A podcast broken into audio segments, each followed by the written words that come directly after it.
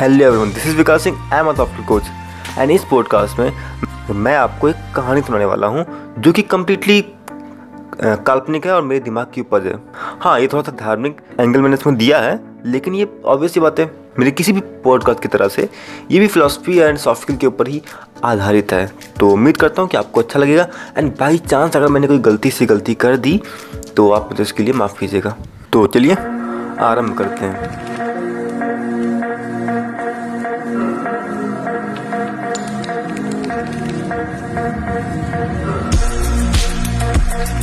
आज से तीन से चार हज़ार साल पहले एक राजा राज करता था। उसका नाम यम था। एंड वो बहुत ही क्रूर एंड वो बहुत ही गंदा राजा था। उसे दिन भर बस आराम करना है, प्रजा को परेशान करना है एंड यही सब उसका रोज़ का काम था। तो खैर, उसने अपनी कुछ साल की ज़िंदगी निकाली जैसे जैसे निकाल पाया। बट अब सीधी सी बात है, अगर आप अच्छे कर्म नहीं करते हो तो आपको नर्क होता है। तो उसे भी नर्क हुआ, करीब दो से तीन हज़ार सालों का। जब उसको तीन हज़ार साल नर्क में रहने की सज़ा मिली थी, तब कलयुग की जैसे शुरुआत हुई थी या होने वाली थी। लेकिन अब हालात काफ़ी चेंज हो चुके थे। तो अब जब उसने अपनी सज़ा कंप्लीट कर ली थी तो भगवान ने कहा कि एक काम करो, तुमको मैं एक किसी सेलिब्रिटी के यहाँ कुत्ता बना के भेज देता हूँ। एंड ही वॉज़ लाइक नहीं भाई, मैं कुत्ता क्यों बनूँगा? मैं तो इंसान बनूँगा। एंड भगवान से उसने जिद किया कि नहीं, मुझे इंसान ही बनना है, मुझे कुत्ता उत्ता नहीं बनना है। तो भगवान ने कहा, ठीक है भाई तुम इंसान बनोगे।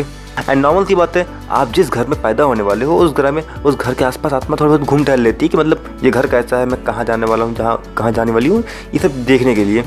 तो राजा गया, उसने देखा पृथ्वी के हालात एंड वो वापस आया। एंड देन उसके बाद बहुत सारे क्वेश्चन थे जस्ट लाइक भगवान ये क्या हो गया है? ये तो नर्क से भी बदतर जगह है। जिस मृत्यु लोग को मैं छोड़ के गया था, वो कहीं इससे अच्छी थी। बेशक मैं खराब इंसान था अपने पिछले जन्म में। लेकिन ये लोग तो मुझसे भी ज़्यादा ख़राब हैं। यहाँ पर आप किसी भी जेंडर में पैदा हो जाइए, लड़का, लड़की या एल आपको समस्याएँ रहेंगी रहेंगी। आप किसी भी धर्म में रहो, आपके ऊपर एक संकट तो रहेगा ही रहेगा कि कहीं कल को दूसरे धर्म के लोगों ने आपको परेशान किया तो। आप किसी भी तरीके के माहौल में पैदा हो जाओ, कुछ ना कुछ बुरा तो आपके माहौल में रहेगा ही रहेगा।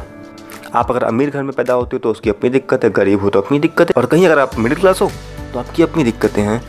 इस तरह तो कोई दिक्कतें ख़त्म ही नहीं होने वाली हैं। और ऐसी बहुत सारी दिक्कतें वहाँ पर हैं। हे प्रभु, मैं एक जहन्नुम से निकल के दूसरे नर्क में नहीं जाना चाहता हूँ। मुझे बचाइए। अब नॉर्मल सी बात है, ये बातें यमराज के हाथ में तो है नहीं। ये चीज़ें हैं भगवान ब्रह्मा के हाथ में। तो वो भगवान ब्रह्मा के पास गया उन्होंने कहा कि, प्रभु, ब्रह्मा, मेरी समस्याओं का निवारण कीजिए। फिर भगवान ब्रह्मा ने कहा कि, देखो भाई, तुमने ही तो तय किया कि तुम्हें इंसान बनना है। हम तो तुम्हें कुत्ता बना रहे थे शांति से, लेकिन तुमको इंसान बनना था। तो उसने कहा, मुझसे गलती हो गई है, अब क्या करें? मैं कहा, अब गलती हो गई तो गलती हो गई।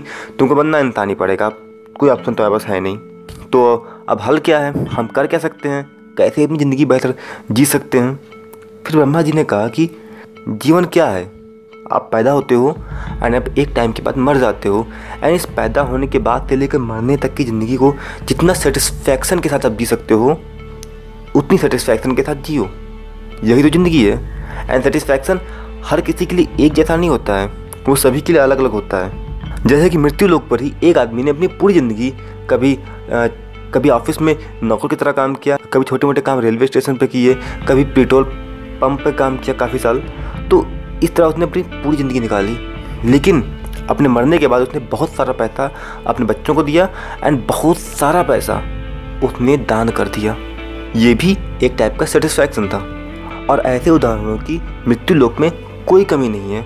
मैं आपको एक ऐसा उदाहरण भी दे, दे सकता हूँ जिसके पास पूरे सामान जितना कपड़ा लगता और हर इंसान के पास जो और इंसानों के पास जो सामान होता है वो सारा का सारा सामान बस दो से तीन सूटकेस में अट जाता है। लेकिन उसके पास इतनी किताबें थी कि उसको लोड करने के लिए उसको रखने के लिए तीन से चार ट्रक लगा। तो हर किसी का सेटिस्फैक्शन या फिर हर किसी की तृप्ति अलग अलग होती है। तुमको वो तृप्ति तैयार करनी पड़ेगी अपने लिए। जब भी कोई इंसान एक गलत कदम उठाता है, एक गलत काम करता है, या कुछ ऐसा करता है जो कि अमानवीय होता है तो लोगों के लिए एक उदाहरण बन जाता है। और बहुत सारे लोग उससे प्रेरणा लेते हुए वैसा ही काम करते हैं। और अगर वो काम अच्छा है तो लोग अच्छा अच्छा काम करेंगे।